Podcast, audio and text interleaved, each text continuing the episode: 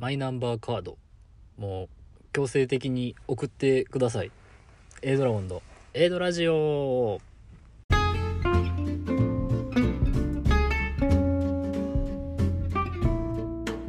始まりました。A ドラジオ。パーソナリティの A ドラゴンです。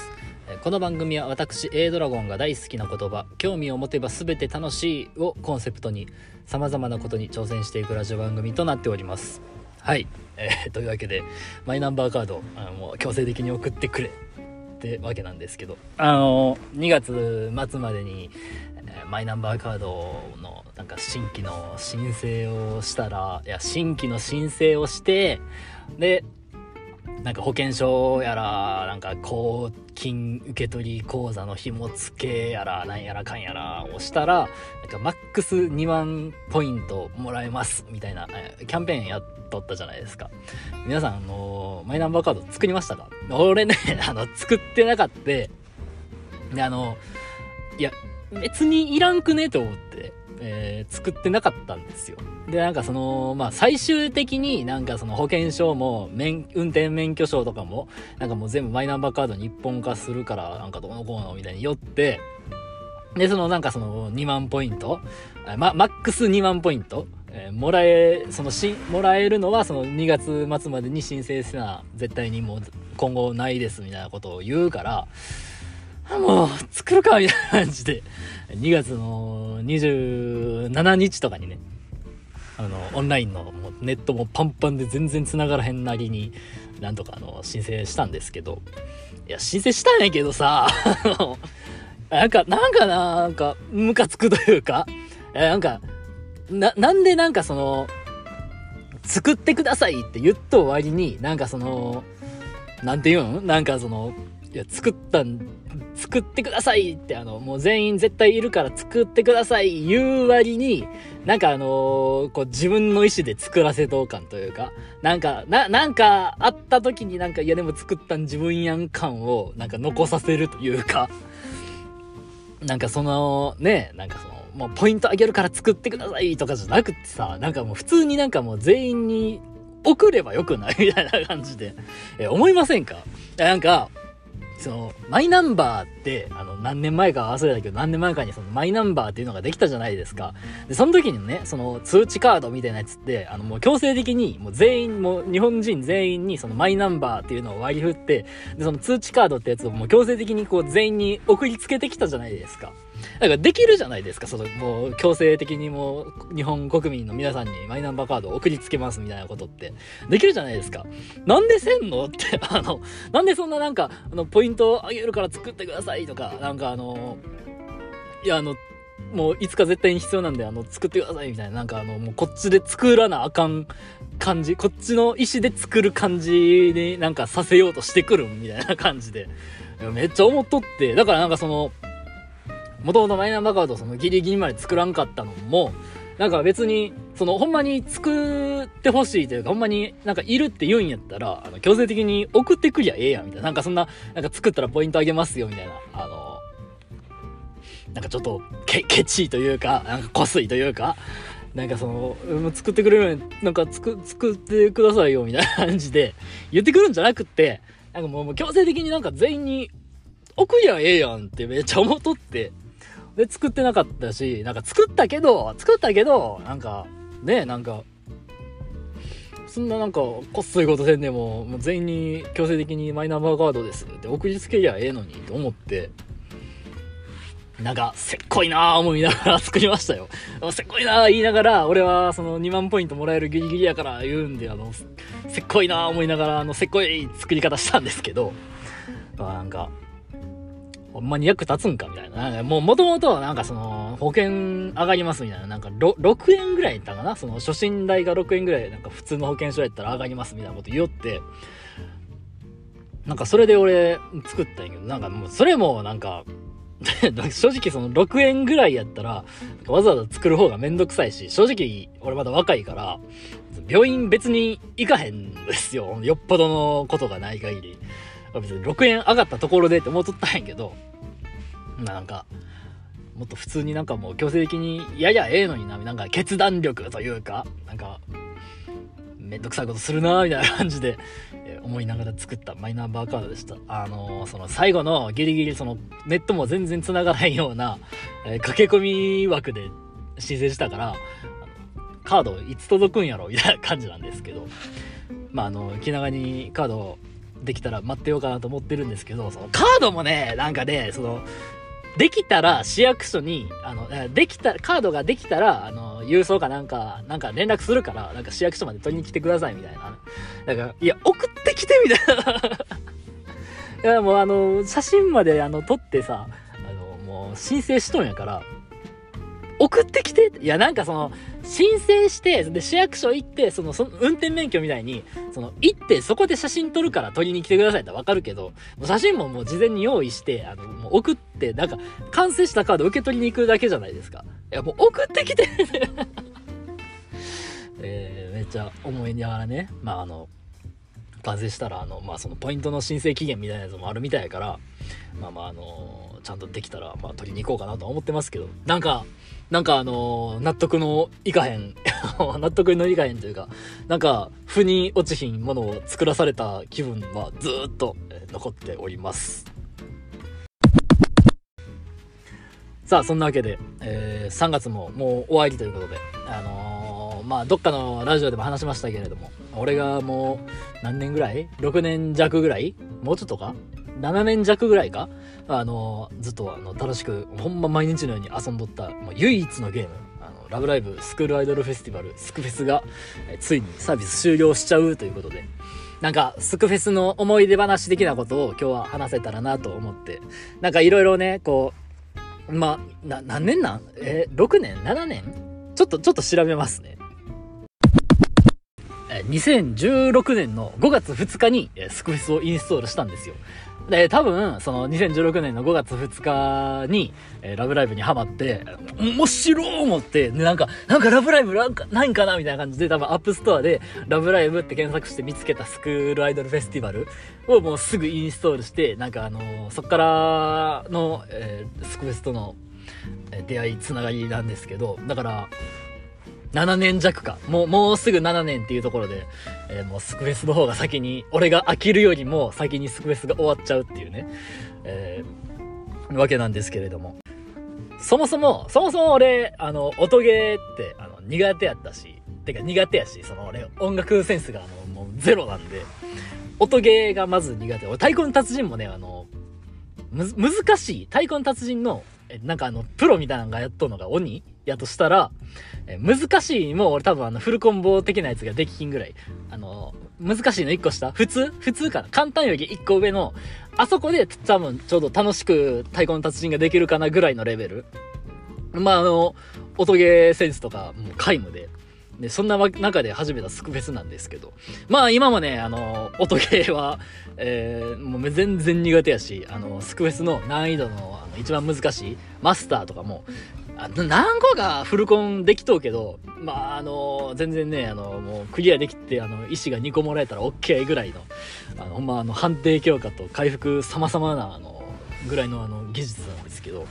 まあ、そんな中でも、なんか、すごい、こう、もう7年近く、毎日のように遊べとうのって、まあ、やっぱそんだけラブライブが好きなんでしょうね。まあ、そんなわけで、あの、ずっと遊んできたんですけど、なんかこうね、このラジオ撮るにあたって、なんかそのスクフェスとの思い出っていうのをこういろいろ絞り出してきたんですけど、えまずあのその2016年の5月に、スクフェスを始めて、で、多分その年の7月に、スクフェスにこうアクアがあの本格参戦みたいな、アクアモードみたいなやつができて、で、あの俺それ、その、スクフェス始めて2ヶ月とかぐらいで、まだあの UR っていうのを持ってなくて、で、あの、その時のスクエスって多分今より UR 引く敷居が高かったというか、結構あの、渋いガチャやって、で、初めて引いた UR が、そのアクアモード、出たアクアモードでの11連がなんかをやった最初のアクアの初期、初期 UR のチカちゃん、リコちゃん、ヨウちゃんの初期 UR の中のヨウちゃんの UR をまず一回引いたんですよ。で、そのちょっと後に、もう一回そのヨウちゃんの UR をかぶりで引いて、その時のスクエスって、あの、今みたいになんかシールで覚醒みたいなのなくって、まあ、あの、共食いというか、同じカードを引かな、あの、覚醒ができなかったんですよ。で、あの、初めて覚醒させたんも当然その、アクアの初期 UR ようちゃんやって、だから俺その、多分最初、アクアの1期ぐらいの時に、ようちゃん推しやったのって、多分その、ようちゃんを最初に UR 引いたからっていうのはすごい結構でかかったと思うんですけど、まあそれで、その、最初に引いた UR がようちゃんで、しかもようちゃんがすぐに2枚引いて、ようちゃん覚醒してって、なんかすごい思い入れのあるようちゃんやって、で、まあまあまあまあ、そっからまあ、なんやかんやあって、えー、まあ、その間に推しがヨハネに変わったりもして、で、あの、多分ね、2018年の2月のおわ、下旬、2月の暮れか3月の頭ぐらいに、え、追加されたアクアの UR、てかアクアの、え、パンクロック編っていう、えー、イラストなんていうの？編、編があって、で、そのパンクロック編の、えー、UR がヨハネあって、あのロックテイストな、あの衣装と私服っぽいやつとで、あの、ヨハネめっちゃ可愛くって、めっちゃ欲しかって、ごっついね、その時にね、ガチャ引いて、全然出えへんかって、なんかその、ジンクスというか、なんていうかな、あの、ガン、ガン掛けじゃないけど、なんかその、自分が所持しとを、ヨハネ以外の UR とか SR とか、なんかその辺を、もう全部売却して、もう、ボックスにヨハネしかおらんみたいな状況を作って、マジであの、ヨハネしか受け付けんみたいな、あの、ボックスを作って、ごっついガチャ引いて、で、その、その当時、えー、一緒にラブライブ楽しんどった、当時、ラブライブ好き仲間やった奴らからも、アホみたいに煽られて、もうなんかもう、とプライドをかけたもう、毎日のようにガチャを引き続けて、んで、なんか最、その、ピックアップのその、排出率アップしと、最終日ぐらいになんか11連とかじゃなくてなんか3連みたいなんで、ポロッとヨハネの UR 引いて、あの、なんかすっごいね、その時のね、そのパンクロック編のヨハネ弾けたの、多分スクフェス史上一番嬉しかったし、やっぱそのパンクロック編のヨハネって今でもなんかすごい思い入れのある一枚になってます。なんかすごい思い出深いヨハネやなって、すごい好きなイラストやし、なんか、すごいね。な、なんかその、スクフェスとの思い出はって聞かれたら、やっぱ一番最初に浮かんでくるのって、これかなっていうぐらい思い入れのある、ちょ、ちょっと苦い、えー、思い出です。と、あと、その当時、そのラブライブ好きやった、もう今なんかもうみんなラブライブ飽きちゃって、あのもうその、俺の連れ回りでラブライブ好きな人って俺しかおらへんだけど、当時4人ぐらいおったんですよ、ラブライブ好きな友達っていうのが。で、あの、スコアマッチっていうラブライブ、スクフェスのイベントの、なんか仕様かなんかが変わって、なんかスコアマッチポイントみたいなのができて、なんかその、勝ったら得点が上がって、負けたら得点が減ってみたいな、なんか変動する、なんかポイントみたいなのが生まれて、で、その、ランキングで、なんかその友達ランキングみたいなやつで、そのスコアマッチポイントランキングみたいなのがあって、で、もそれでその連れ4人ぐらいとごっつい、もう競り合って競り合って、で、最後あの、そのスクフェスのイベントが終わるんがあの15時なんですけど、あの、会社の昼休みがもう1時前とかに終わるから、その会社の昼休みが終わるギリギリまであのスコアマッチポイント稼ぎまくって、なんとかその友達、その連れ回り4人ぐらいの中で1番やったんですけど、休憩3時の、3時ぐらいちょうどあのスクフェスのイベントが終わって、会社の休憩時間にもう一回ランキング見たら、その2時間ぽっちぐらいの間にスコアマッチポイント抜かれとって、ごっつい悔しい思いをしたなっていうのも、え思い出の一つですね。ああとね、あと、スクベス、なんかあの、結構ね、あの、その UR 出るイベントみたいなのがあったりして、なんか、なんかその、ちょうど UR が出やすいイベントみたいなのがあった時に、連れと、あの、めっちゃ覚えとうな、俺。連れとね、あの、友達と、あの、米田コーヒーで、あの、その、スクエスの話しながら、あの、コーヒー飲んどって、なんかその、ガチャ出たわ、みたいな感じで、あの、ちょっと、一回俺ガチャ引くわ、みたいな感じで、ガチャポロッと引いてて、で、そこであの、UR の、ヨハネ、推しの UR をドンピシャでその時に引いて、もう思わずね、コメダでみんなあの、ま周りにもお客さんいっぱいおって、みんなあの、楽しいティータイムを過ごしと中、あの、思わず俺もう手パーン叩いて、大はしゃぎしちゃって、あなんかすごい、ちょっと、あ、すいませんみたいな感じで、えなったのも、なんか思い出やなって、え思いましたね。あとね、あの、スクエス、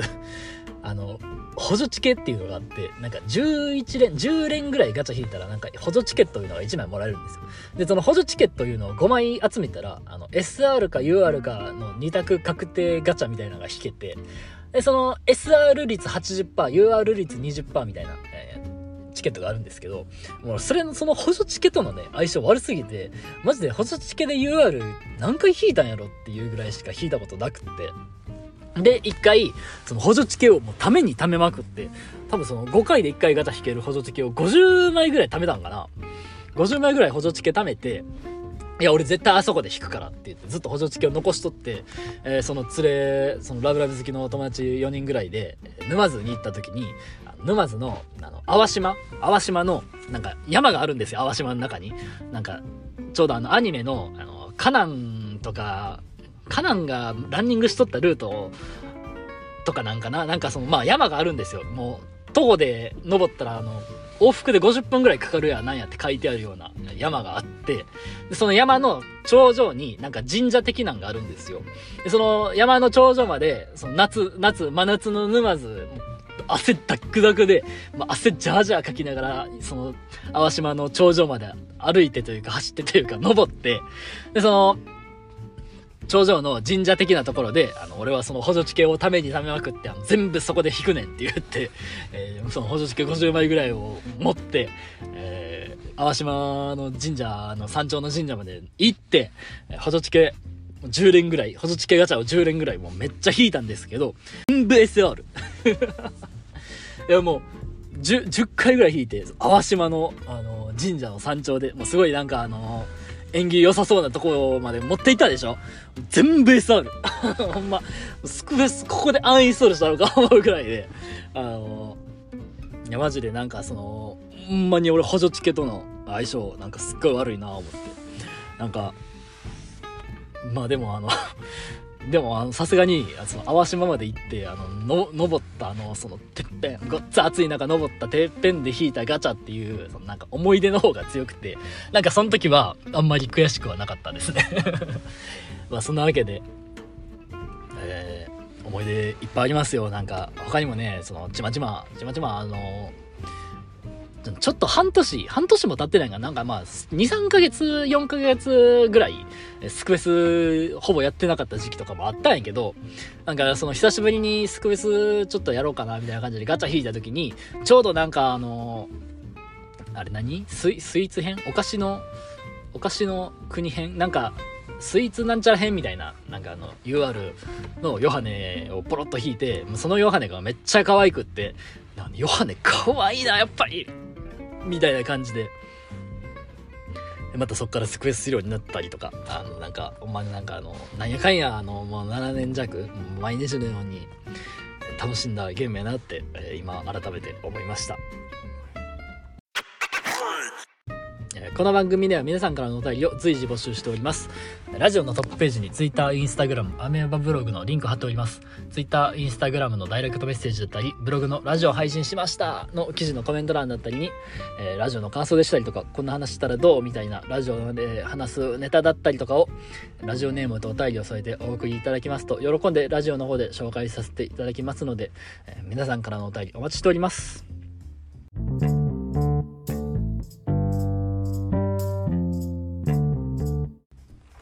はいそんなわけで、えー、スクエスの思い出話ちょっとあの結構俺は盛り上がったしなんか結構やっぱ思い出いっぱいあるなって 思いましたね。あ終わっちゃうんかもうスクエスなんか。すごいやっぱそのやっとゲームがサービス終了するのも初めてやからさ。なんかあの寂しいなって思うしそのスクフェス2があの無事にちゃんとスクフェスとして楽しめるんかなんかスクスタみたいにこけるんかなんかそこもちょっと不安やしなんかその1ヶ月以上その新しいそのスクフェス2が始まるまでに期間があるからなんかその間にその音ゲーそもそも好きじゃないからで多分そのスクフェス2になったら多分ガチャが多分ねそのスクフェスより渋くなるやろうなって思ってるんですよ。だからなんかそのスクエス2無事に移行できるんかななんかもう別にラブライブは好きやとしてもスクフェスもええわってなっちゃうんかなみたいな、えー、なんかいろんな不安とかもあるんやけどまあまあひとまずひとまずスクフェス、えー、今までありがとうということであの、まあ、スクエス2も、え楽しめたらなと、え思っております。というわけで、え本日の放送はここまで。A ドラゴンでした。バイバイ。